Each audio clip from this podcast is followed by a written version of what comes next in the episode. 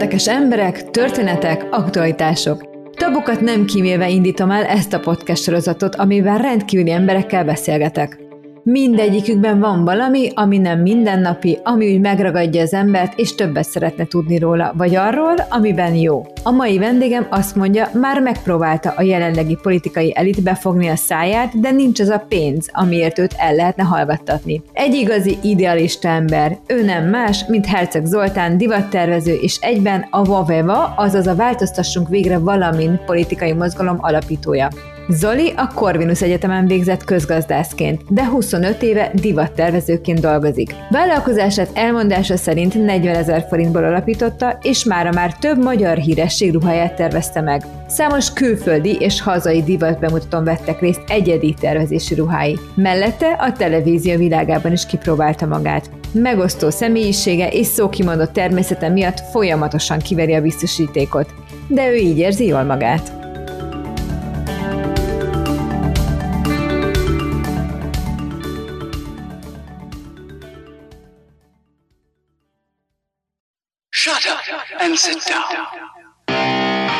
Érdekel az egészség, a pénz, az érzelmes sztorik. Netán a jövőt fürkészed? Sztárjainkkal és szakértőinkkel tabuk nélkül beszélgetek két hetente aktualitásokról, az életről.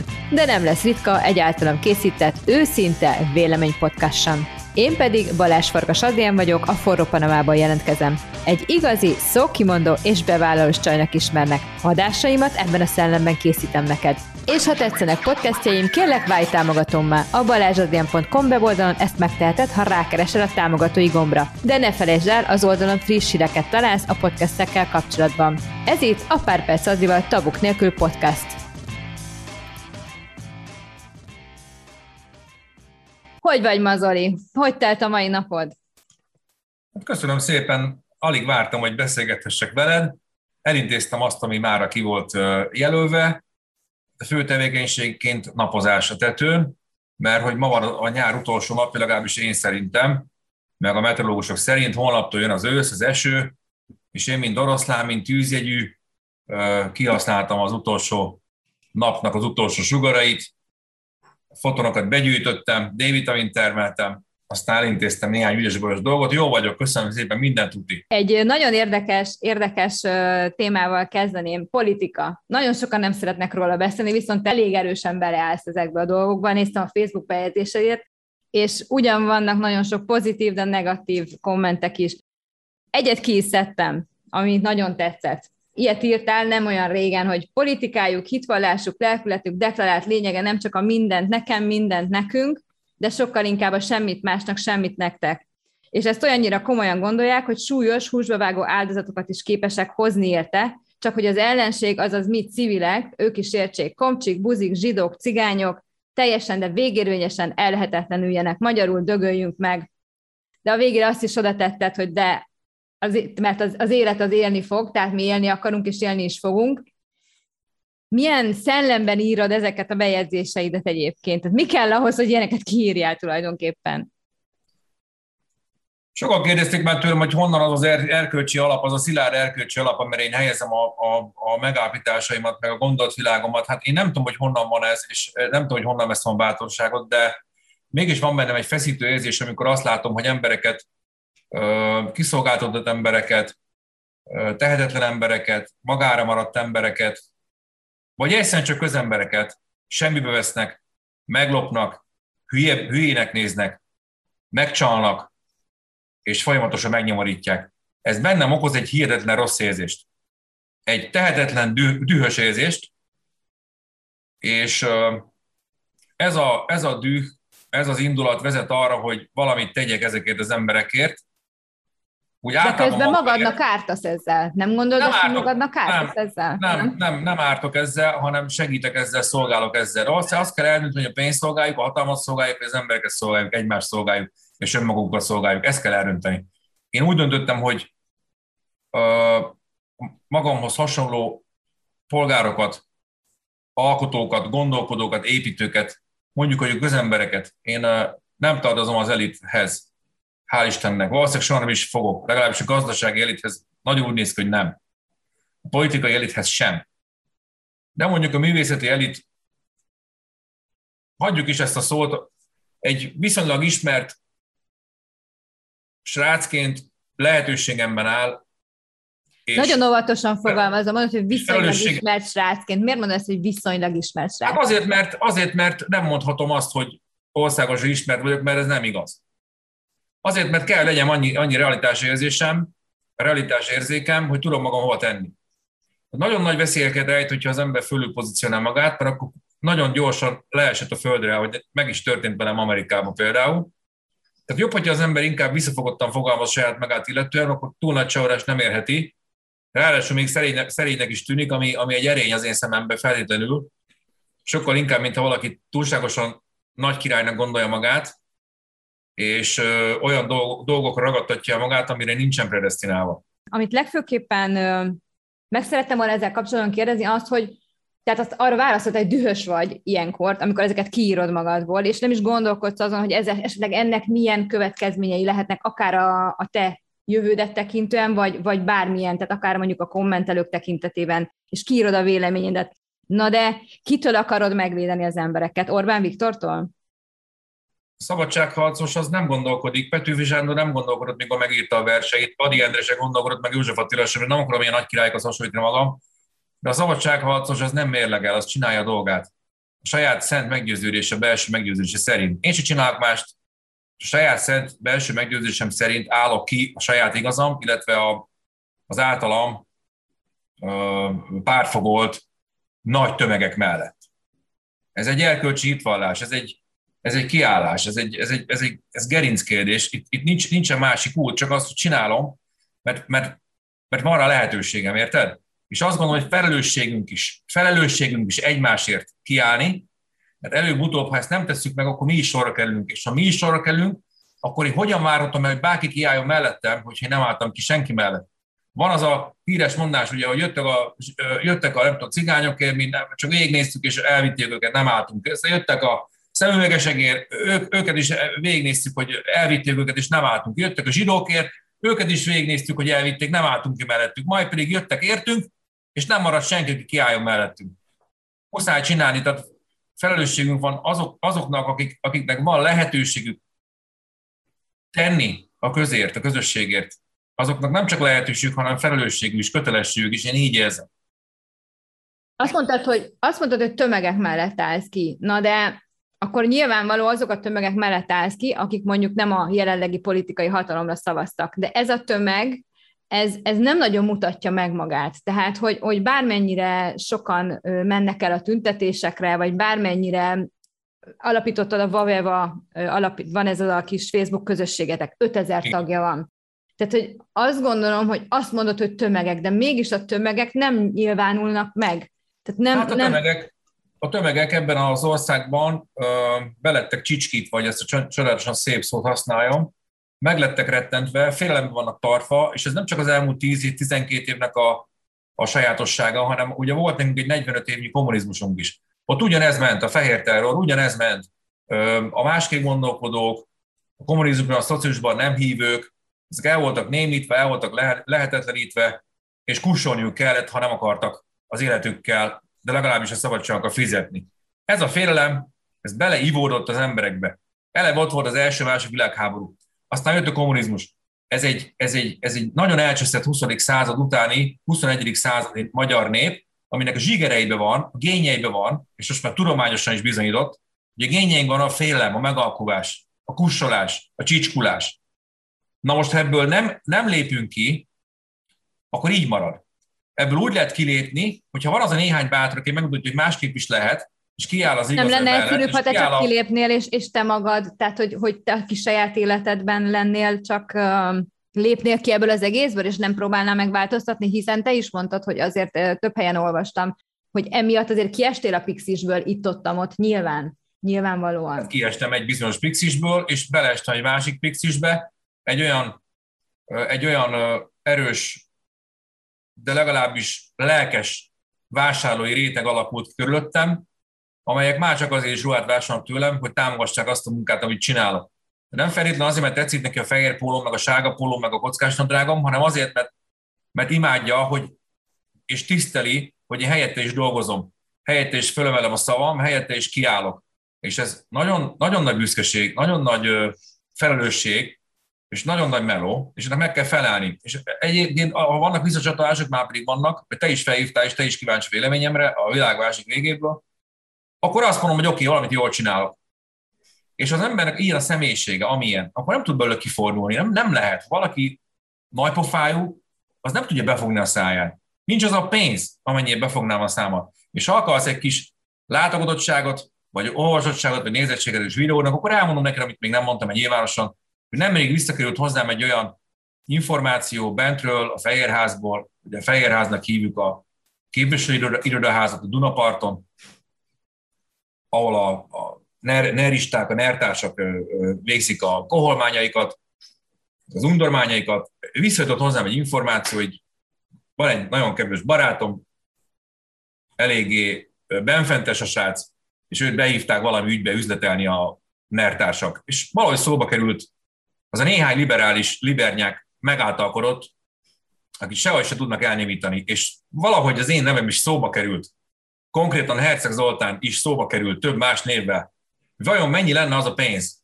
Mennyi lenne az összeg? Mennyi lenne az a juttatás, amennyire mi befognánk a pofánkat? Van egyáltalán ilyen pénz? És mondta a srác, hogy hát figyelj, nem mindenkit ismerek, a herceget ismerem, nála nincs ilyen pénz. Nem lehet ezt megcsinálni. Nem, akármennyit fizettek, nem, nem, nem csinál a seggéből, a szájából segget. Nem, nem, nincs ennyi pénzetek. Na, hogy erre vagyok én nagyon büszke, tudod? Erre. Arra, hogy már, hogy már itt tartunk, hogy, hogy engem meg akarnak vásárolni. Nem lehet. Nem, nem lehet, mert Martin Luther Kinget se tudták volna. Aztán büszkén hullik le a fejed, attól nem félsz? És Gandhit se tudták volna megvásárolni, és nem akarom megint még ilyenszer ilyen nagy csávokhoz hasonlítani magam, de hogy őnek is volt egy lelki meggyőződésük, és a lelki meggyőződés ellen nincs mit tenni, az a legerősebb, rendben, az rendben. Viszi az ember. Nem hallottad meg, amit mondtam. Tehát nem félsz attól, hogy büszkén hullik le a fejed, hiszen a történelem során, már pedig olvasott ember vagy szerintem, és nagyon jól ismered a történelmet, azért nagyon-nagyon sok ilyen típusú ember, idealista ember, és aki szerette volna jobbá tenni a világot, valahogy, valahogy mégis elhullottak, és eltaposták őket. Tehát... Nem félek ettől, mert a félnék, akkor nem csinálnám. A félelem az, az nem az én pályám. Nem félek. Mitől félnék? Fél, igazából, ha meg nagyon realistán akarom nézni, akkor valamelyik túl kicsi vagyok még ahhoz, hogy nekem fél, fél, fél nem kell.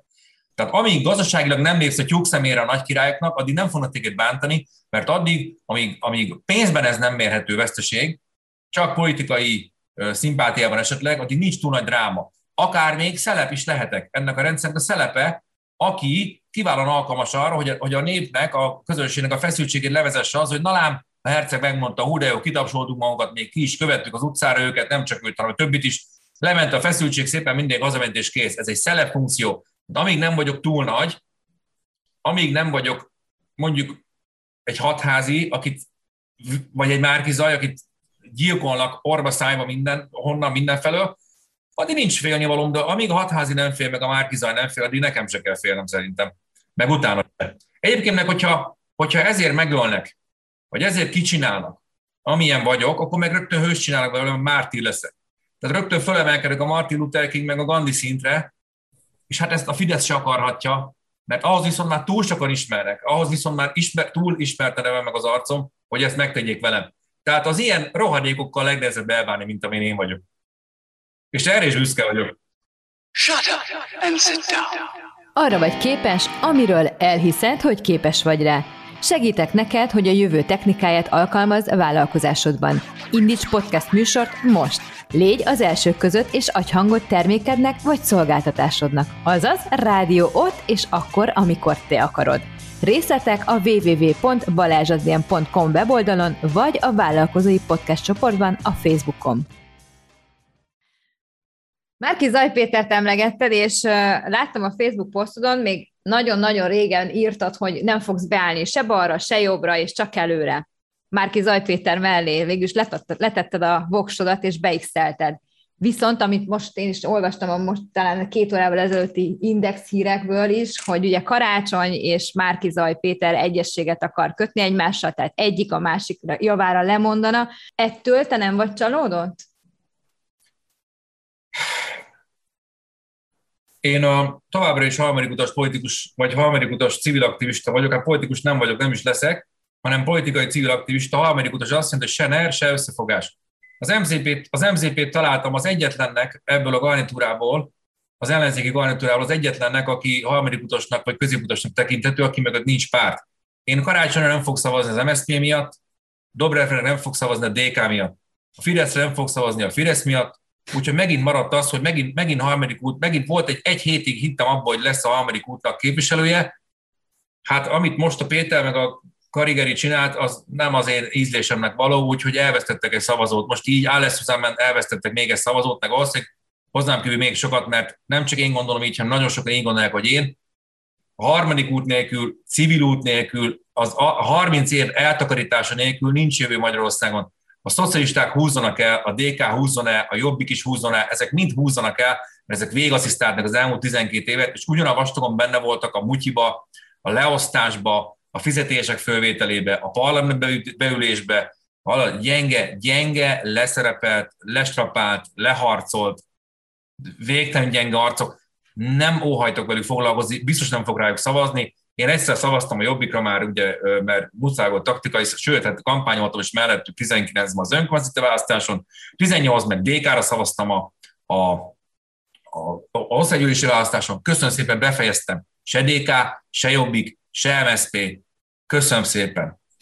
Marad a csalódott vagy. Elmondhatom, hogy csalódott. Csalódtál. Nem csalódott, hát én nem számítottam erre.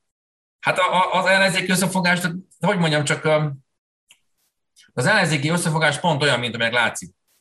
Pont olyan. Én nem csalódtam, én ezt vártam.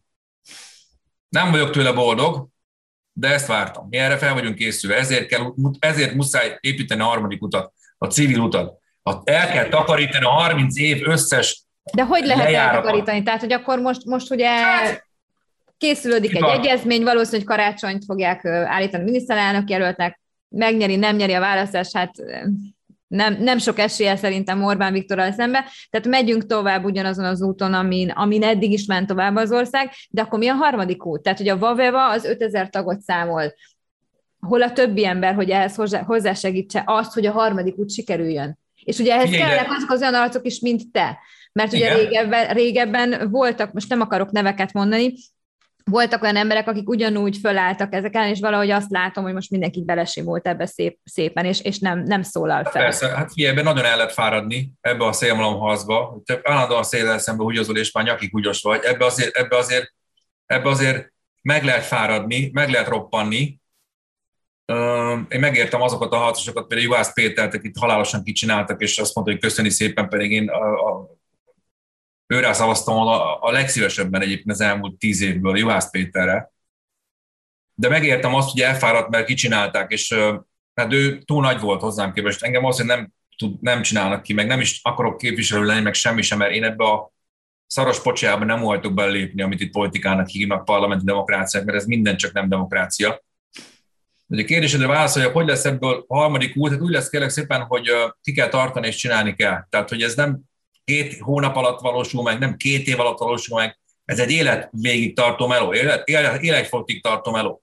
Ha én száz éves koromban már kétezer-hetvenkettő lesz, és még mindig nincs ez megcsinálva, akkor mindig csinálni kell, nincs mese. Ha lesz húzása, lesz gravitációja, az emberek felfogják, megértik, végre rájönnek, hogy ez, a, ez az elit osztozkodik fönt, jobbra meg balra, balra meg jobbra, hogy ez az elit, ugyanaz az elit teszi tönkre a, a magyar jövőt már harminc éve. Ez mindig hát így akkor, volt. Akkor, akkor drágám, én mindig ilyen leszek, mindig itt maradok én ilyen, ilyen, ilyen harmadik utasnak, ha tetszik örök ellenzékinek, azt mindig csak hőbörgök, és, és akkor valószínűleg nem lesz soha jó világ, de úgy fog meghalni, hogy mindig tettem, érted? Úgy fog meghalni, hogy mindig a lelkiismeret szerint cselekedtem, boldogan tudok meghalni, elégedetten tudok meghalni, mert én nem fogtam be a pofán, mert én, mert én, mert én kimondtam, amit gondoltam. Amerikában is ezért mentél ki? Amerikában benne volt az, hogy ezért mentél ki egyébként? Hát igen, majd én megmutatom. Majd én megmutatom, az úgy mentem ki, persze. Aztán megmutattam, hogy, hogy azért kicsit ez annál bonyolultabb. Egyébként a, a, a harmadik úthoz is, a Vavevához is, meg Amerikához is sokkal-sokkal több pénz kellett volna, sokkal-sokkal több hit és kitartás, de azért azt megmondom, hogy én azért nem akarok beledögleni se a divattervezésbe, se a politikába. Tehát én ezt a, ezt a dolgot azért mindig csak addig csinálom, amíg nekem jól esik, és amíg nagyon nem megyek rá, amíg nagyon nem megy rá a lelkem. Az azt jelenti, hogy én Amerikában Amerikában, amikor azt láttam, hogy nem fog sikerülni, akkor hazajöttem. Nem maradtam ott McDonald's-os dolgozónak, nem maradtam ott előről kezdőnek, nem maradtam ott segédmunkásnak, nem maradtam ott illegálisnak, hanem fölmértem azt, hogy figyelj, nem csak Amerika van, Magyarország is van, haza lehet jönni. Azért kemény, harmadik... lehetett, kemény lehetett hazajönni így ismertként, és beismerni, hogy nem sikerült. Én ezen gondolkoztam sokat, mert ugye nekünk is volt ilyen szituáció, amikor kijöttünk, és um, hát nem rögtön úgy jöttek össze a dolgok, mint hogy azt terveztük, és hogy hazamegyünk, és rögtön már ugye fogalmazgattam magamba, hogy majd mi lesz az, amit mondok a többieknek. Na te ismert emberként azért ezt gondolom, hogy ezen végigmentél ezen a kis, ezen a kis folyamon, hogy most akkor hogy fogom én ezt a, a közéletben, vagy hát ugye a médiában, vagy bárhol mondani, hogy most miért is jöttem haza, miért nem sikerült, stb. Ez, ez kemény, kemény időszak lenne. Hát csak annyira, csak annyira volt kemény, hogy én egyszer úgy ébredtem Los Angelesben az egyik reggel, már a vége fele, hogy olyan pánikbetegség tört rám, álmom, álmom, álmom közben, én azt álmodtam, én azt álmodtam, hogy koporsóba hoznak haza, és a Blick címlapon az lesz, hogy, hogy, hogy szedik le a koporsót a repülőgépről, és akkor hogy megérkezett Herczeg Zoltán híres divattervező koporsóban Los Angelesből. Én nekem ez volt az álmom, és én ezzel, ebből az álomból pánikbetegséggel ébredtem föl, úgy, hogy kb. háromszáz volt a pulzusom, és háromszázat vert a szívem percenként, amiben majdnem beledöglöttem, úgyis nekem nem volt előtte soha ilyen. Tehát ott, itt, ott, kint így keltem fel, és, és, és csak a lélek jelenítemnek, meg, a, meg, a, meg az emlékeimnek, meg a, a filmes emlékeim, mit, mit kell ilyenkor csinálni, meg hát nyilván beszélről az ember, meg lát, látja a környezetében, vagy, vagy a olvasmányaiba, vagy valahol a tapasztalja, hogy, mély, hogy, ízi, hogy nyugi, hogy so, mély levegő, igyál vizet, nyugi, semmi baj, nem fogsz meghalni, tereld el a, a gondolataidat, tehát néhány perc alatt sikerült magamat úgy, úgy megnyugtatni, hogy ne őrüljek meg. De én azt hittem, meg fog őrülni ott, érted? És, és onnantól kezdve egy nagyon kemény meló volt az, hogy lelkileg ezt kigobozni, hogy mi történt, hogy történt, hogy mentél oda, hogy voltál ott, hogy jöttél haza, hogy jössz haza, hogy oldod meg, hogy, hogy állsz fel belőle. Mert két lehetőség van ilyenkor, vagy megdöglesz, beledöglesz, vagy fölállsz és újrakezded. Én, én sokkal jobban szeretem az életet annál, mint az első mellett döntöttem volna, hogy kénytelen voltam belátni, hogy sok hibát követtem el, és kénytelen voltam segítséghez folyamodni, és volt olyan segítségem, akik, akik visszahoztak az életbe, és sikerült újra kezdenem az sok egészet. Idő volt egyébként, míg rekuperálódtál ebből? Évek. Tényleg? tíz hét megpróbáltatása, utána évek munkája volt, míg ezt... Hát igen, mert a tíz héthez negyvenkét év vezetett, és nem azzal a tíz héttel volt baj, hanem az előtte lévő negyvenkét évben. És azt a negyvenkét évet kellett újraértékelni, újra analizálni. Hát figyelj, itt egy, itt egy pszichoterápia vette kezdetét, egy öt éves pszichoterápia, és öt év alatt sikerült kikupálni, kinevelni, kiplántálni azokat a... Gyógyszereket is kellett szedned egyébként? Nem, szerencsére nem. Nem, nem az, én, az én dokim az nem hisz a gyógyszerekbe, az én dokim a beszélgetésekbe hisz, a kérdésekbe és a válaszokba. Ő kérdez, én válaszolok, és én mondtam ki saját magamnak mindig a saját válaszaimat is, tehát ő csak kérdezett. Ez én nekem a legjobb dokium világom, vagyis volt, vagyis van. Hát most már nem járok, most már, most már, hogy mondjam, csak én úgy gondolom, hogy kész vagyok, az együtt, hogy tudom, hogy soha nincs kész az ember, a dokim most így bólogatna, hogy jó a fiam, jó van, azért ráférne még ez az, de nyilván... Mindenkire szerintem. Figyelj, mindenkire. Nagyon, igen, igen, ez egy életvégig tartó folyamat a tanulás, a fejlődés, a tapasztalás, a magunk, önmagunk javítása, a jellemünk fejlesztése, ez egy életvégig tartó meló. Én most a közepén járok, körülbelül jövőre leszek ötven, de azt, azt hiszem, pont meggondolkoztam rajta, miközben motoroztam a kis Veszpámmal, a napozás után mentem ügyeket intézni, hogy én boldog ember vagyok, elégedett ember vagyok. Én, én olyan jól éreztem ma magam, a, a, a, csupán a semmitől, érted? Nem volt túl sok dolgom, kevés, kevés volt, elintéztem, van előttem, vannak előttem feladatok, vannak előttem életcélok, de már nem tűzök olyan célt, amit nem tudok elérni. Irreális célt nem tűzök ki. Milyen életcélok vannak előtt? Irreális vállalásokat nem szabad, mert tönkreteszi az ember életét. Milyen életcéljaid vannak most? Hát, milyen életcél? Hát a, a legfőbb életcél, hogy szeressek. Az az életcél, hogy szeressek. És, és hogyha én szeretek, akkor engem is szeretnek. És hogyha ez megvan, akkor gyakorlatilag már minden megvan. Ha szeret, tudsz szeretni, és téged is szeretnek, akkor nagy valószínűség egészséges is vagy, meg hát azért teszik is az egészségért, sport, vitaminok, Széchenyi fürdő, napozás, biciklizés, jó társaság, stb.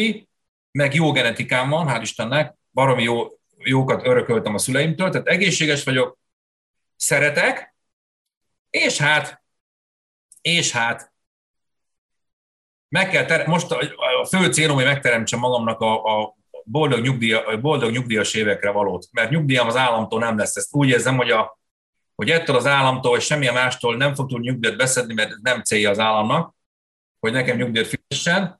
Úgyhogy az elkövetkező húsz évre, mondok egy ilyen szép kis tervet, most leszek ötven, hetven éves koromig még aktívan szeretnék dolgozni, divat tervezni, meg lakásokat felújítani, meg akár politizálni is, ilyen-olyan-olyan módon, tehát én nem akarok, hogy mondjam, csak nem is politizálni, hanem közéleten gyakorolni, mondjuk akkor így, tehát segíteni az embereket szolgálni, ez egy, ez egy elég menő, kiteszi a nap huszonnégy órát, tehát a divat, a lakásfelújítás, meg a, meg a civil aktivizmus, az kitesz, kiteszi az ember napját.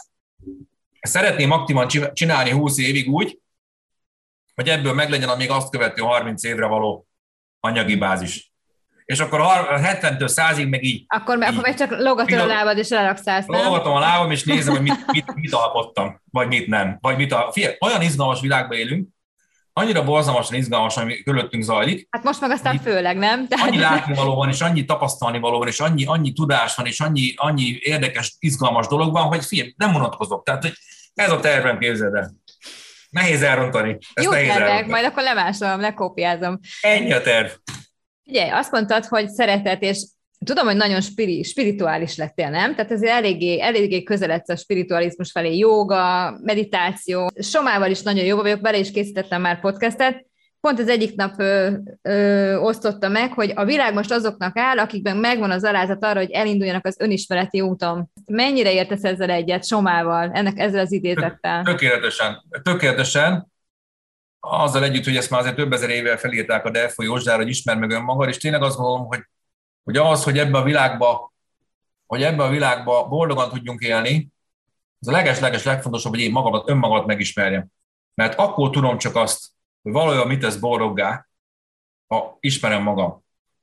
És a boldogságot soha nem kívülről várom, hanem, hanem azért én teszek, és én alkalmazkodom a világhoz, mert a világ nem fog hozzám alkalmazkodni. Tehát nekem kell a világhoz, de az meg az kell, hogy tudjam magamról, hogy mit élvezek, mit szeretek, mi jó nekem, és akkor azt csinálom. És úgy, szerinted ez, hogy... ez miért van az, hogy, hogy most ennyire ez teret kapott a, a világban? Tehát mondjuk nem egy tíz éve, tizenöt éve, hogy tényleg mindenki önismeret, mindenki coachol, mindenki um, kineziológiai oldásra jár, Soma is nem tudom hány oldáson járt. Régen ez miért nem volt ennyire? Azért kérlek szépen, szerintem azért, mert a világ, az anyagi világ eljutott a, teljesít, a teljesítőképessége határáig. Tehát, tehát nem tudjuk tovább ezt csinálni, amit, amit most csinálunk. Ez a kapitalista versenygazdálkodás, amiben mi élünk, ez a civilizáció, a nyugati fejlett nyugat, ez, ez, a, ez a végéhez közeled, közeledik. Nincs tovább.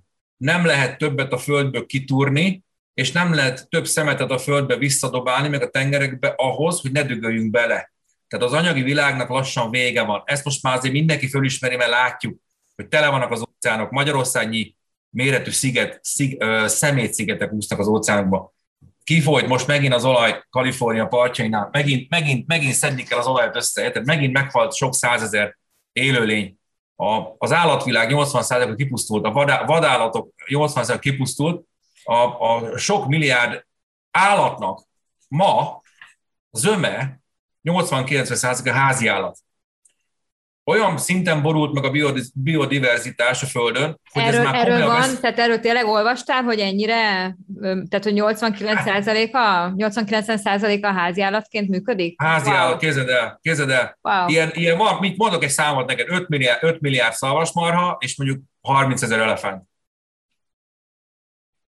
Ez, ez, ez, ez, ez nem, nem és, és azért van három milliárd szarvasmarha, hogy, hogy tudjuk zabálni a hamburgert. Tehát hát ez, ez, amire ez, rengeteg gáztermelő. És, akkor, is, és akkor jön a metán a levegőbe, tehát, tehát, be, tehát a anyagi, a föld, én szerintem a föld anyagi uh, határaihoz, az anyagi világ, az anyagi élet határaihoz elérkeztünk a földön, nincs tovább. Ezért muszáj a szellemi és a lelki oldal felé fordulni, mert nem éljük, különben nem éljük túl. Én azt gondolom, hogy a nem éljük a... túl, te mit gondolsz? Tehát mennyire datálod, hogy nem éljük túl? Azt mondod, hogy mondjuk...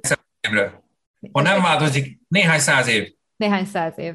Néhány száz év. Hát figyelj, de ha ha nem tudjuk, ha, nem, ha kétezer-ötvenre nem tudjuk karbonsemlegessé tenni a Földet, akkor, akkor az egy, egy fok vagy két fok emelkedés az olyan, olyan kataklizmát fog okozni, hogy ahhoz képest az afgán meg a szír helyzet, ez egy, ez egy, ez egy kisdobos matini.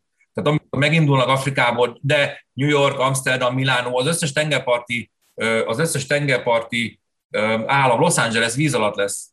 Hát annak a tizenhét millió embernek is el kell valahova mennie, akik most Los Angelesben azt hiszik, hogy nagy királyok. Itt, hát Panamában, nem... itt Panamában van egy háromszázhatvanöt szigetből álló, hát ilyen kis karibrész, és uh, már ott, ott ilyen kuna indiánok laknak egyébként, és már az is, azok is kezdenek itt süllyedni, és nagyon félnek, mert hát ugye az ő területek ott laknak, ott laknak az indiánok, és az is, azok is kezdenek eltűnni, ezek a szigetek is szép lassan egyébként. Nincs tovább, a válaszodra a kérdés az, hogy az anyagi határinkhoz elértünk, a, a fogyasztásról le kell mondani, a csili-vili varázslatról le kell mondani, az új iPhone-ról, az új telefonról, az új tévéről. De erről nem mondanak le, Zoli. Tehát... De le kell. De, de látod, hogy nem mondanak le. Tehát, amik azt látod, hogy folyamatosan kidobják, és egy iPhone, uh, nem is tudom, mennyibe kerül otthon most egy új iPhone, mert tényleg nem tudom, itt, itt azt hiszem, hogy ezer ezer. négyszázezer forint.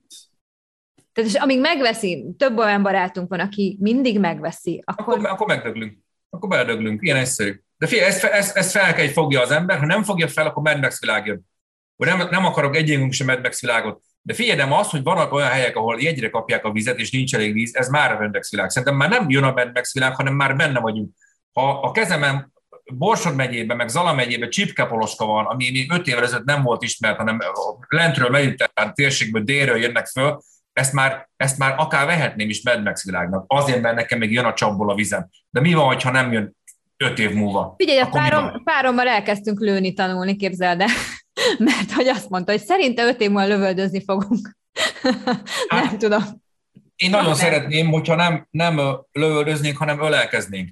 Tehát a másik megoldás az, hogy nem egymást torkának esünk, hanem az, hogy egymást támogatjuk és egymást szolgáljuk. Én most is ezen állásponton vagyok, én a, én a lövöldözésben nem hiszek, mert ott biztos, hogy valaki meg fog. Már most nem úgy lövöldözni, hogy nekiáll, és ne, tehát hogy védelem szempontjából. Értem, értem nem... mit, mit mondasz, de hogy de hogy védelem, de annak a másik, annak a másik embernek is bele kell tudnom magam képzelni a helyzetet, miért akar engem megtámadni. Mert, mert lehet, hogy védekezni fogok, és akkor őtölöm meg. Na, azzal előrébb vagyunk. Akkor is meghalt egy ember, akkor is meghalt egy lélek, akkor is egy olyan életet vettünk el, a legszentebb, amit nem tudsz pótolni, mert csak egy van belőle. Tehát az élet elvétele se fegyverrel, se anélkül, se, hogy se nem megoldás. Se akkor se a szír valaki, akkor se a afgán, akkor se a magyar, akkor se a cigány. Egyetértünk, abszolút egyetértünk, tehát nekem is ah. ez abszolút, tehát én is azt gondolom, hogy, hogy, tehát ez a migránsozás is például, ami ugye kialakult Magyarországon, egyszer rettentő. Én ezt nem is tudom elfogadni azért, mert ő afgán, vagy azért egyszerűen bele se képzelik magukat az emberek abba a szituációban, hogy ezek a szerencsétlen emberek jönnek egy olyan helyről, ami egy háborús hely, és próbálnak normális életet teremteni. Oké, okay, én tudom, hogy ezek között van olyan, aki mondjuk veszélyes lehet, de azért a nyolcvan százaléka valószínű, hogy szeretne, szeretne normális életet, és hát ez ellen menni. Te neked erről mi a véleményed? Az a véleményem, hogy a magyar, Magyarország, a magyar, magyar nép is migráns, mert ezer évvel ezelőtt keletről, ide, migrá... keletről ide migráltunk a Kárpát-medencébe, aztán akik itt voltak, nomád népek, vagy az előtti népek, azokat le, legyilkoltuk, legyilkoláztuk, aztán pedig Szent István gyilkolázta le a saját vérét, saját népét egy, egy másik ideológia nevében, és akkor azt mondta, hogy ez egy keresztény ország lesz. Ezt mondhatta a Szent István, csak én nem látom azt a krisztusi keresztény értékét, hogy most ebbe az országba, ami azt mondaná, hogy szeress fele barátodat, mint önmagadat. Már pedig a migráns is fele barátom, főleg akkor, még ezer éve én is migráns voltam. Ez egy, az egy akkora politikai hazugság, egy politikai adukártya, amit mindig ki lehet hozni, mindig lehet mutogatni valakit, hogy kit gyűlöljünk, vagy Soros Györgyöt gyűlöljük, a migránsokat gyűlöljük, a libernyákokat gyűlöljük, a buzikat gyűlöljük, a szemüvegeseket gyűlöljük. Szerinted ez elterelés? Ez politika, ez aljas, gonosz, aljas, mocskos politika, úgy hívják ezt, hogy politika. Az, a, az emberek sakban tartása, az emberek megfélemlítése, az emberek félrevezetése, az emberek át átcseszése, átverése, ez, úgy hívják ezt. A, a méregnek a hintése, a méregnek a szórása, a szeretet és a, és a törődés és az odafigyelés helyett. Az életnek az eltaposása. Vonra Gáborral láttam egy interjútokat, végignéztem az egészet, amit ketten ö, beszélgetettek körülbelül. Én kérdeztem őt, vagy ő kérdezett engem? Ö, ebben te kérdezted őt, mert tudom, hogy volt okay. egy másik, ami, ami fordítva, és ö, ugye arról beszéltetek, hogy hogyan változhatna meg a politika. És ugye Vonra Gábor is azt mondta, hogy, hogy nem fog megváltozni a politika, mert a társadalom nem akarja a változást, és ez a társadalom már pedig ezt a politikát akarja, és ezeket az embereket akarja, nem pontosan idézem, de ez volt a lényege.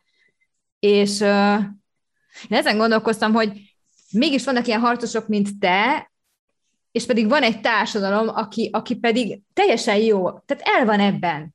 Tehát, hogy Nem, nem akarja, hogy változom, mert aki akarja, az fogja magát, és elmegy. És van egy jó pár, egy millió, már két millió magyar, aki tényleg itt-ott élnek a világban, és nincsenek otthon. A többinek jó. Én azt látom, hogy jó. Így is lehet változni, hogy az ember elmegy, és a környezetét változtatja meg.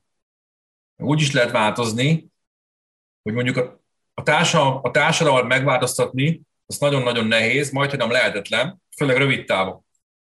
Hogyha azt nézem, hogy én is a társadalomnak egy tagja vagyok, magyar társadalom egy tízmillió része vagyok, és a magyar társadalomnak erre az egy tízmillió részére, ami én vagyok, arra viszont hatással vagyok, és ha ezt az egy kis szeletet, ezt a kis atomot én javítom, fejlesztem és támogatom, ezt az egyet, akkor az egész is jobb lesz.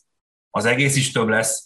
És hogyha mondjuk én ebből az önfejlesztésnek, önjavításnak, vagy öntanulásnak a példáját mutatom, a társadalom többi tagja számára, akár családomon belül, a barátnőmnek, vagy most neked, vagy a teriportodon keresztül ezer embernek, tízezer embernek, vagy az á té vén keresztül, vagy nem tudom, ahova elhívnek százezer embernek, akkor nem tettem mást, csak azt, amit én csinálok, teljes hittel és meggyőződéssel, abból példát mutatok, és hogy az a példa ragadós, és az a példa jó példa, és kívánatos, akkor már is tettem egy kicsit a társadalom változása és fejlődésért.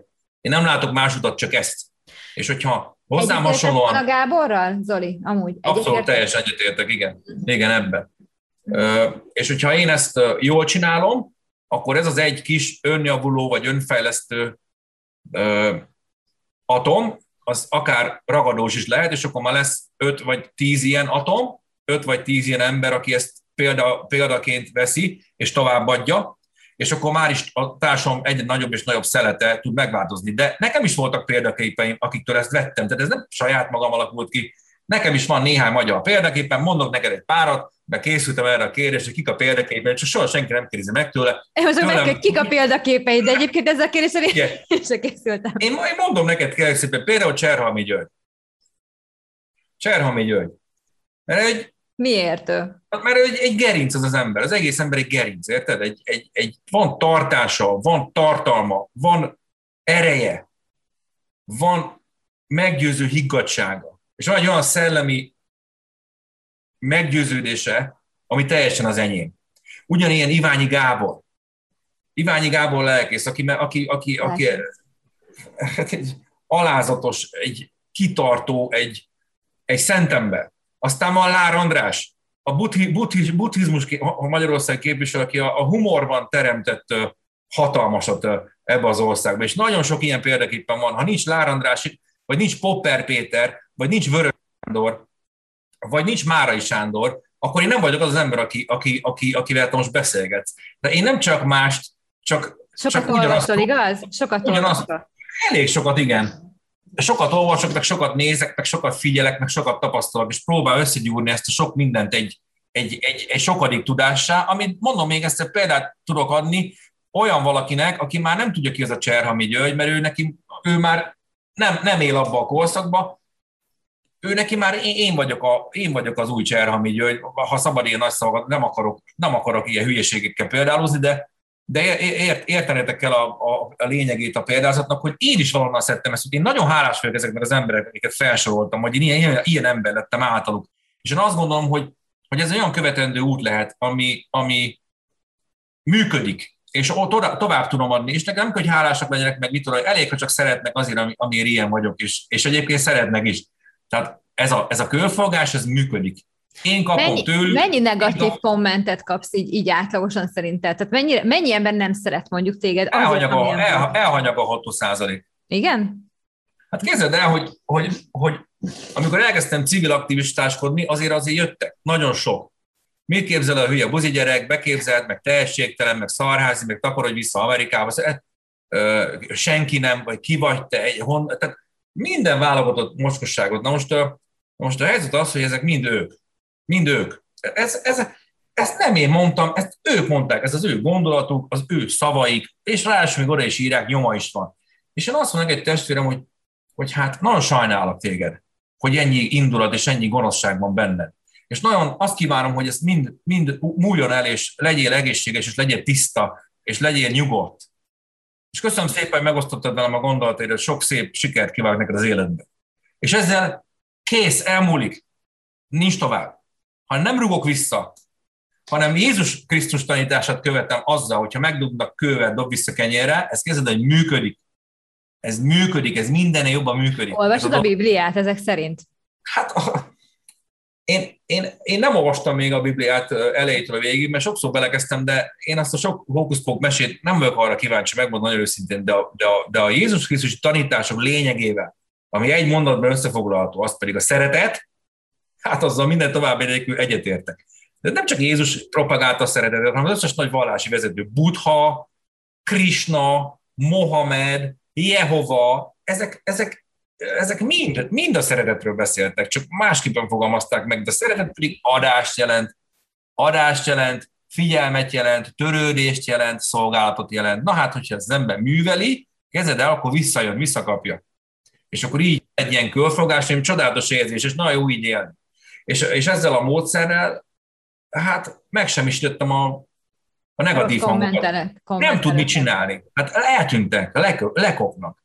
Hát megsemmisül. Hát én megköszönöm neki, köszönöm szépen, drága testvére, további szép napot kívánok. Hát ez nem tud semmit kezdeni. Hát, hát ki lettem a nyerek. Igen, igen. Semmi. Mert ha még egyszer ráír nekem, akkor még egyszer írom neki. És akkor vagy dühöng magába. Nagyon... Biztos dühöng magába. Hát, én azt kívánom, tiszta szívemből, hogy azt gyógyuljon meg. Tényleg azt kívánom, gyógyuljon meg. Tudja elengedni ezt a mérget, ami őt mérgezi. De bennem, bennem is van méreg, mindenkiben van méreg, mindenkiben, csak persze. Ezt tudatosan gyakoroljuk, hogy legalább ne látványosan, ne közönség előtt legyünk indulatosak. A persze az már nagy királyság, hogyha valaki egyedül, egyedül van, és csapkodja a gépet, csapkodja a kormányt, akkor is meg kell csinálni, hogy hát Zoli azért térjél már észhez, hát lehet, hogy dugó van, de ne veszítsd el a fejed, mert mégiscsak ember volnál, és ha papolsz a szeretetről, akkor tessék úgy viselkedni, amikor egyedül vagy, akkor is, amikor amikor társaság előtt vagy. Tehát, na, hát ez, ez is egy lépcsőfok. Persze, meg mindenkinek vannak rossz napjai, meg rossz időszakai. Önismeretről beszéltünk egy picit, és az aja-aszkára ki akartam térni veled. Tehát, hogy tudom, hogy te ebben kapcsolatban... Hát most már tényleg olyan műsor, most már tényleg olyan podcastet fogsz csinálni, amit átvehet a sajtó, bár én szerintem nem tudom úgy megütni az inger küszöböt, hogy engem csak az értelmes és tartalmas gondolatai miatt előszedjenek, mert ez nem divat ebben az országban, de figyelem a kérdést, nem akarok elérni.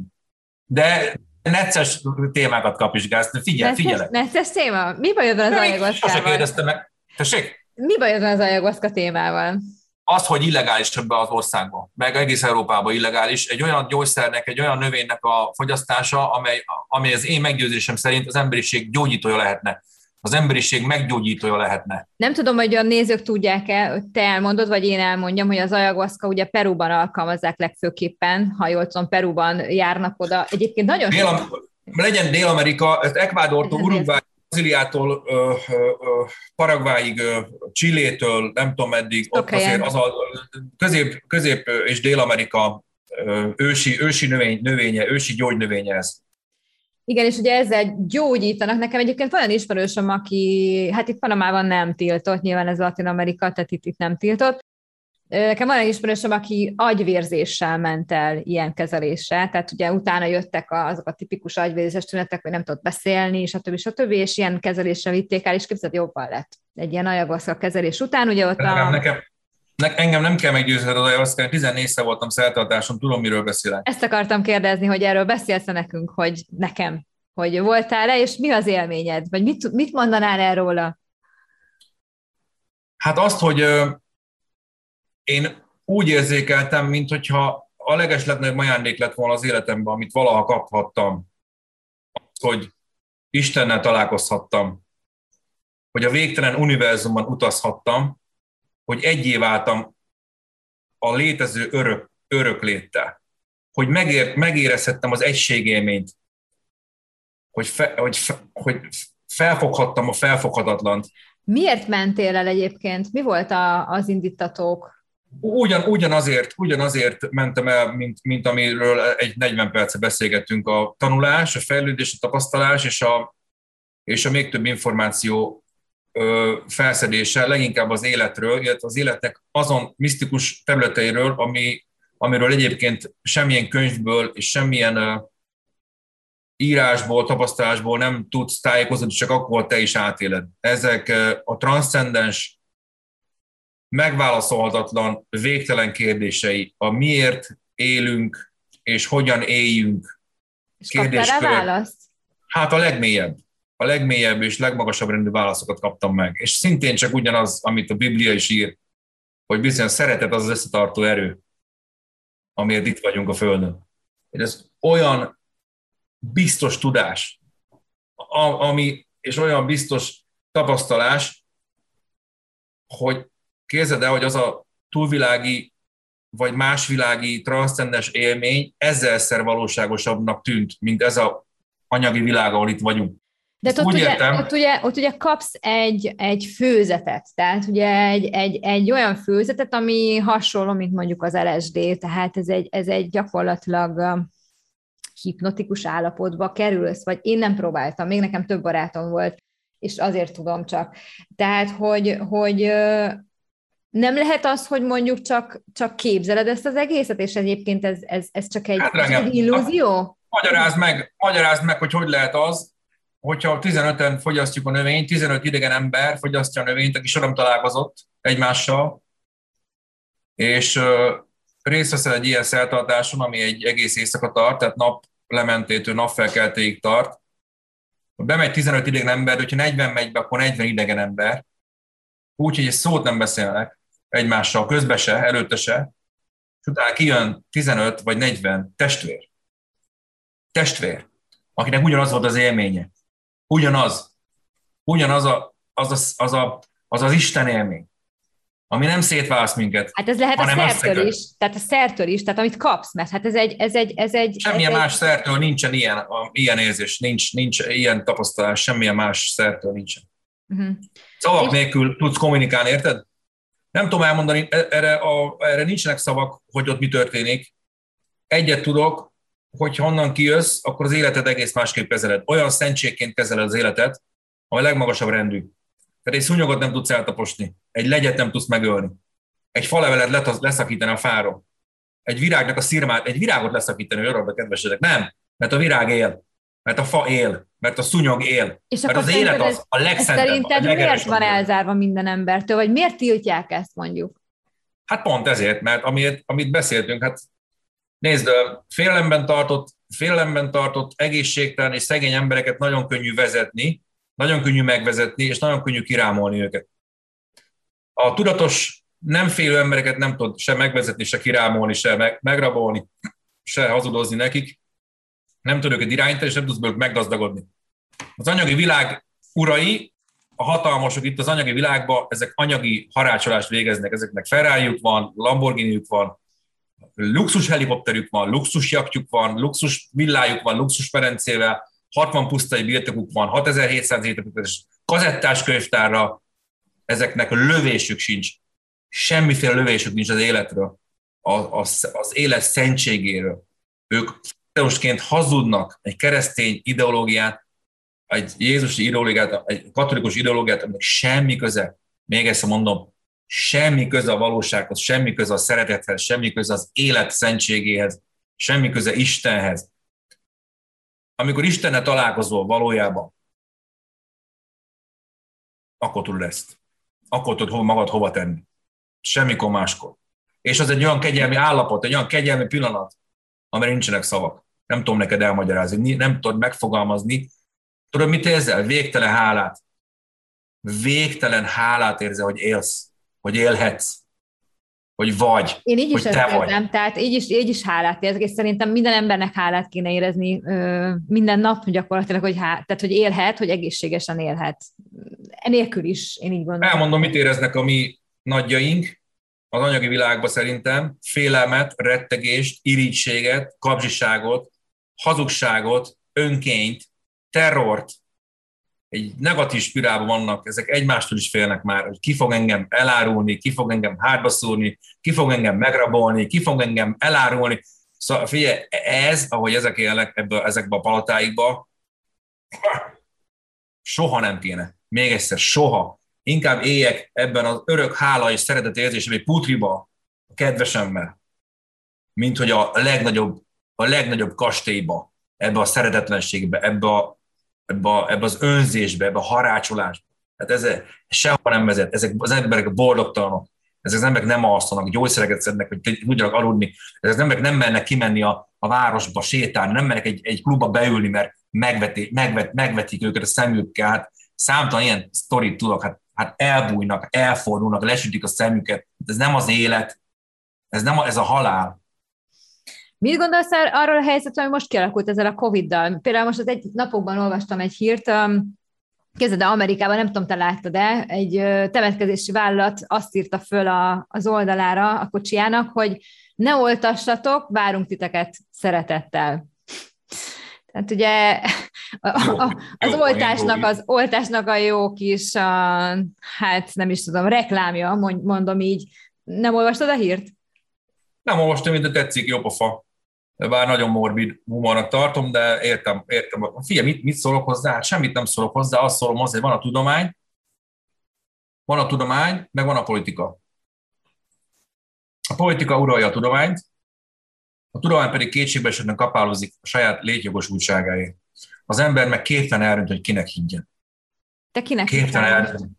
Én a tudománynak hiszek, Ö- tudományon belül is pedig olyan tudósoknak hiszek, akik nem csicskulnak be a politikusainknak, akik nem azt szajkozzák, nem azt hajtogatják, amit a politikusok elvárnak tőlük.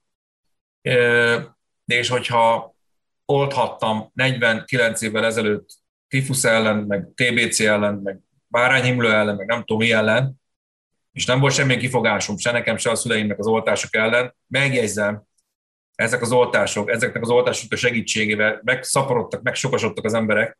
Tehát, hogy, hogy a negyvenöt-ötven évről fölment az átlaget, akkor nyolcvan-kilencven év vagy hetven évre, ez mindenképp az oltások mellett szól. Nyilván. A, a sok fake news, a sok félelem és sok rettegés és sok állinformáció, kamúzás, az pedig teljesen megzavarta az emberek elméjét, és össze vannak zavarodva. Én nem tudok haragudni arra, aki nem oltat, csak féltem az életét. De megértem őket, mert, mert annyira aljas lett a politika, és annyira sok a fake news.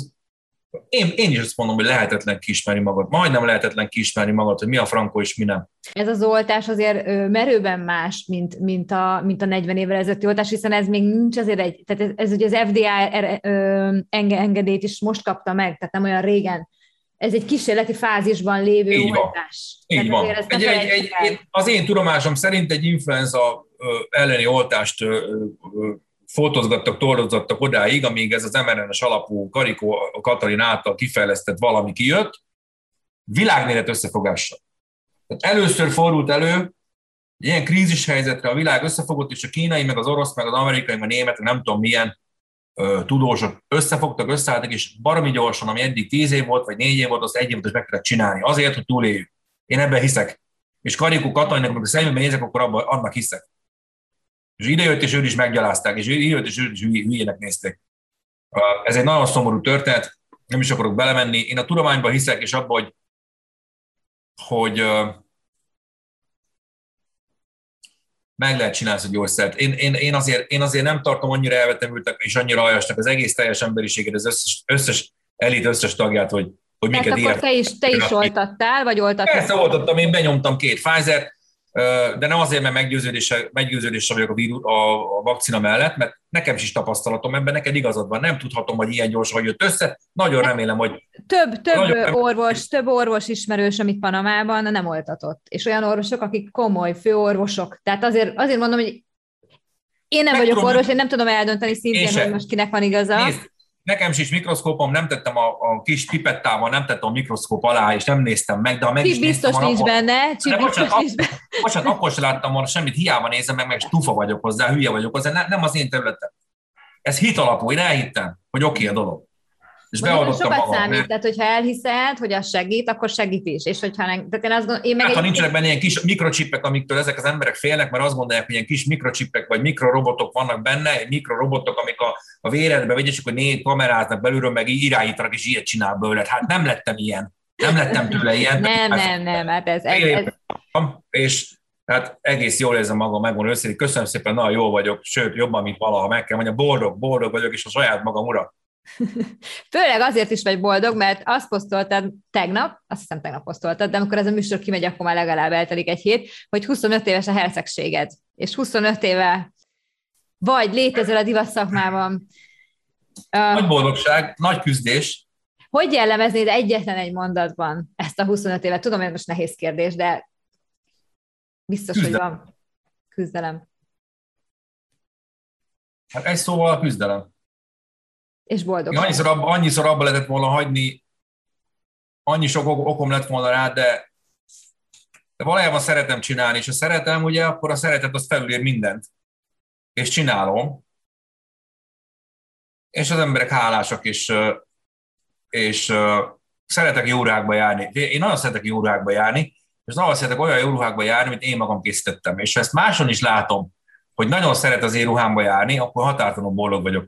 És az, hogy nem keresek vele sok milliót, vagy tíz milliót, vagy nem tudom mennyit, ez nem, nem annyira nagyon fontos, mert lehet, hogyha nagyon gazdag lennék, már nem lennék ilyen aktív, nem lennék ilyen gondolkodó, nem lennék ennyire rá, kényszerítve arra, hogy gondolkozzak, és mindig valami újat találjak, és mindig kreatív maradjak, és innovatív maradjak. Ha az ember gazdag, akkor elkényelmesedik, ha az ember gazdag, akkor elpuhul, ha az ember nagyon gazdag, akkor képes belassulni, és belágyulni, és, és, és be, bebárgyulni, begárgyulni. A, aki, aki, pedig, aki pedig teper és hajt és többet akar, persze egy bizonyos mértéken belül, az mindig van, ami hajtsa. Úgyhogy szerintem pont rendben van, pont úgy, hogy van. Nagyon sok küzdés, egyébként nagyon sok szép dolgot csináltam. Én most az elmúlt huszonöt évből előszedtem egy csomó régi fotót, meg régi videót, és én ezekkel kampányolok most, és reményeim szerint lesz is egy nagy jubileumi divasshow november végén. De pont ez lett volna, igen, hogy mivel készült. Persze, persze, kéne egy divasshow-t csinálni. Kis nehézségekbe ütköztem, ugyanis nekem kiesett ez az elmúlt öt év, ami alatt nem csináltam divacsót, az a legutolsó buli, mert húsz éves, az nem úgy sült el, ahogy terveztem, annyira elvette a kedvem sok-sok ember és sok-sok történés, hogy nem volt kedvem öt évig divacsót se, különben nem dölt össze a világ, kicsit tartottam tőle, hogy akkor itt világ vége lesz. Képzeld el, hogy az emberek, az emberek észre se vették ezt, úgyhogy ez megint egy újabb jel, akkor, akkor egy újabb jel, afelé, hogy nem körülöttem forog a világ, hanem esetleg nekem kéne a világ körül forognom. Tehát az a helyzet, hogy, hogy bátorságot és erőt gyűjtöttem, meg kedvem is van most már egy újabb divassót csinálni, csak elszaladt öt év, és annyira megváltozott a piac, a szórakozó helyi piac, hogy baromi nehezen találok hely, helyszínt hozzá. A COVID, de a Covid miatt is, nem? A Covid, COVID miatt, miatt is, is, igen, mert a Covid tönkreverte a, a magyar vendéglátás itt jó nagy jelentős százalékát, és azok a helyek, ahova vihette vagy négy-ötszáz fős rendezvényt, azok zömmel nincsenek. Nincsenek, képzeld el, úgyhogy most uh, fogak örömmel keresnem kell egy helyszínt, meg, meg keresnem kell egy zenekart, meg tizenkét-tizen modellt, ami kész van, azok a ruhák, amik kész vannak, azok a ruhák, egy retros, retrospektív műsorral készülök. Az én ruhatáromban olyan gyöngyszemek vannak, és olyan mennyiségű, hogy abban három divatban tudod is meg tudnék csinálni, és a mostani divatshow, a huszonöt éves a hercegség divatshow, retrospektív divatshow hajaz, aminek körülbelül fele a régi ruháim lesznek, tehát olyan alkotó arcok kellnek, mint én, mondjuk iksz el-es jó kiállású srácok, a másik fele pedig a most a legújabb kollekciómból fog összetevődni, ehhez keresik egy nagyon ütős, nagyon ö, ö, komoly kis rockzenekart, meg helyszínt. Van meló, van vele mit csinálni, hát az november végig van még másfél hónap. November végére? Vajon... Pont ezt akartam kérdezni, mikorra tervezed november November végére, vagy december eleje is jó, szóba jöhet. Ha Jóistenke megsegít, és ez könnyen megy, izzadás és erőködés és mindenféle komoly fejtörés nélkül, akkor ebből lesz divassó. Ha izzadságszagúval van egy történet, és ezt így erőltetni kell, és nem, nem megy magától, akkor meg van egy B-tervem, de azt most nem árulom el, de B-tervem is van, hogy hogy fogom megünnepelni huszonöt éves a hercegséget. Jó lesz, nagyon, nagyon izgulok, nagyon várom, valami biztos lesz. Majd a, majd a jóisten eldönt, hogy mi lesz ebből a sok terből, amit itt összeavartam neked. Biztos összejön. Viszont, hogyha divat, akkor nem tudom elkerülni a kérdést, hogy Várkonyi Andrea ruhájáról kérdeztek téged, hogy mennyibe kerülhet Várkonyi Andrea ruhájának méter, és ott mondtad, hogy ötven és huszonöt-ötven ezer forint volt körülbelül az esküvői ruhája. Neked, mint divattervező, hogy tetszett ez a ruha? Hát az árazás ez egy nagyon érdekes kérdés. Én a méterére mondtam azt az árat, de én nem hozott, én vettem, vásároltam Olaszországba, meg Franciaországba is, meg Törökországba is, mindenhol, meg Londonba is anyagokat magamnak. Én más pályán mozgok, más ligába játszok. Én nem elegáns női ruhákat csinálok rendezvényekre, neres multimilliárdosoknak, hanem én a közembereknek csinálok viselhető, nagyon tökös, ilyen, ilyen, ilyen bevállalós férfi ruhákat. Ez egy másik pálya, másik ö, ö, ö, szakma.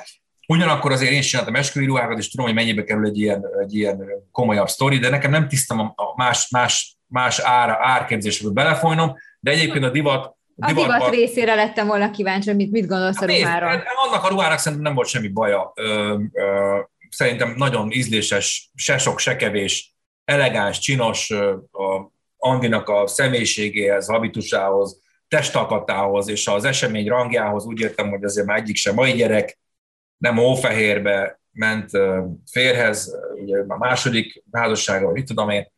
Hogy szerintem ez, szerintem jól néznek ki, tehát a, a Várkonyi meg a Mészáros esküvére ez a legkisebb gond. Sőt, a Várkonyi és a Mészáros esküvőre meg, megkockáztatom, az egyetlen dolog, ami helyén volt, az a ruházat.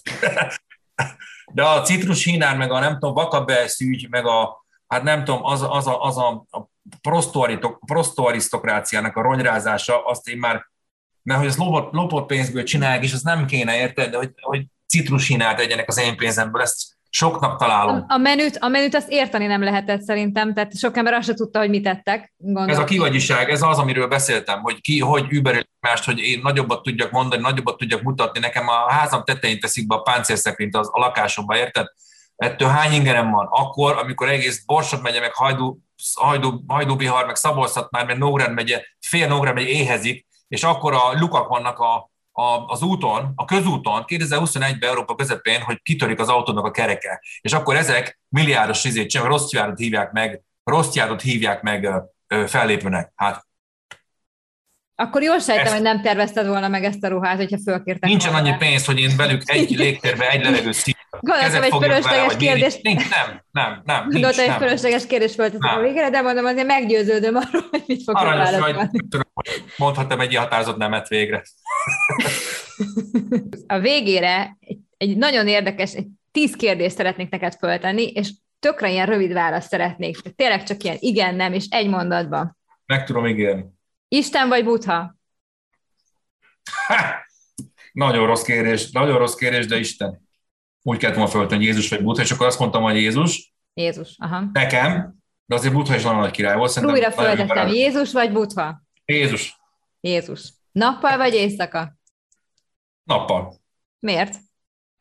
Hát mert a nappal van a fény, éjszaka meg a sötétség azért. Hús vagy húsmentes? Én húsos vagyok, mert oroszlán vagyok. Én húsevő vagyok, ez van. Oroszlán, azt húst teszi. Hát az igaz, az nem eszik, igen, nem eszik zöldbabot. Igen, így van. Nem eszik zöldbabot, hülyén áll neki a zöldbab, meg a, a, a citrus hínár és hülyén áll az oroszlánnak. Az oroszlánnak az gazellát teszik, meg antilopot. Ez, a, ez az életrendje. Hmm. Külföld vagy otthon? Otthon. Vállalkozó vagy alkalmazott? Há! Soha életemben nem voltam alkalmazott, és nem is leszek valószínűleg. Kutya vagy macska? Kutya. Kutya? Miért kutya? Hűséges? Hűséges. Mm. Azért, tudtam, hogy ezt mondod. De egyébként a macskák is azok. Tudtad, hogy van olyan macska, ami hűséges? Nekem van egy olyan cicám, a ménkúnok. Egyébként ők elég hűségesek. Ők már szintén nekem... kutyára vajaznak.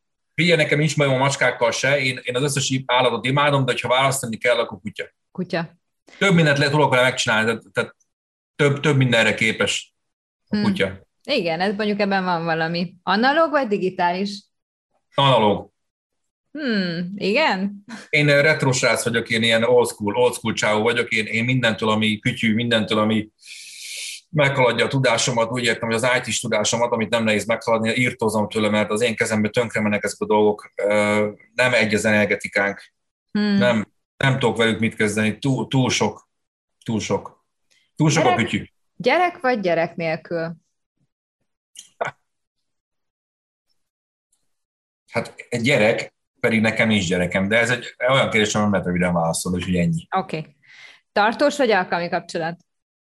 Hát most már tartósban vagyok. Most már. Hát tartós. És, végére, és végére nagyon szeretném, ha ajánlanál egy könyvet a nézőknek, amit olvassanak el.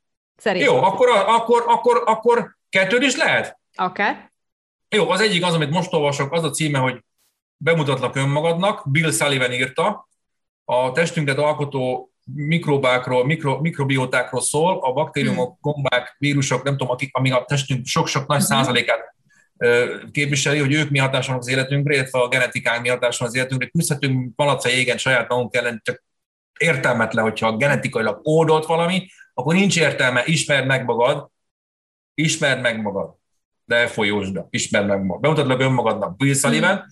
Ha már az aja-aszka szóba került, akkor van az aja-aszka című könyv, ez a másik könyv. A lélek indája. Uh-huh. Olvassátok el. Zseniálisan összefoglalja azt, amit erről a csodálatos, utánozhatatlan és egyedülálló növényről tudni kell, és hogy kellő bátorsággal szedtetek össze, akkor próbáltak ki, jobb emberek lesztek tőle. Tehát a, a, a félelmeket le kell győznünk, és ki kell tisztulnunk, meg kell tisztulnunk, és tiszta energetikával kell az élethez állni. Egy teljesen más minőség, teljesen más minőségű élet. életet ad, ez nem tudom másképp megfogalmazni. Egyébként a leges-legelső kérdésre visszatéve, mi, mi adott nekem ilyen nagy erőt, ilyen nagy elkölcsi tartást, ez a növény adott nekem olyan nagy hozzáadott értéket, amitől merem állítani, hogy nem beszélek a levegőbe. Köszönöm, hogy elvállaltad ezt a mai interjút. Nagyon szépen köszönöm, hogy megtehettem.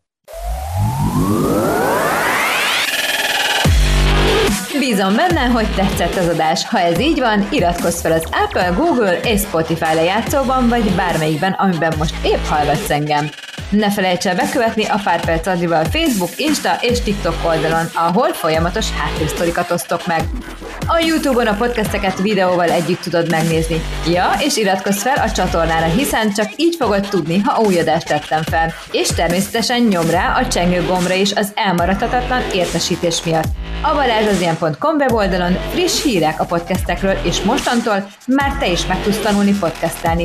Nincs más dolgot, keresd rá szolgáltatásaimra. A Pár perc Adrivel Tabuk nélkül podcastadást hallottad, idei mottóm: az életet előre élni kell, és utólag megérteni.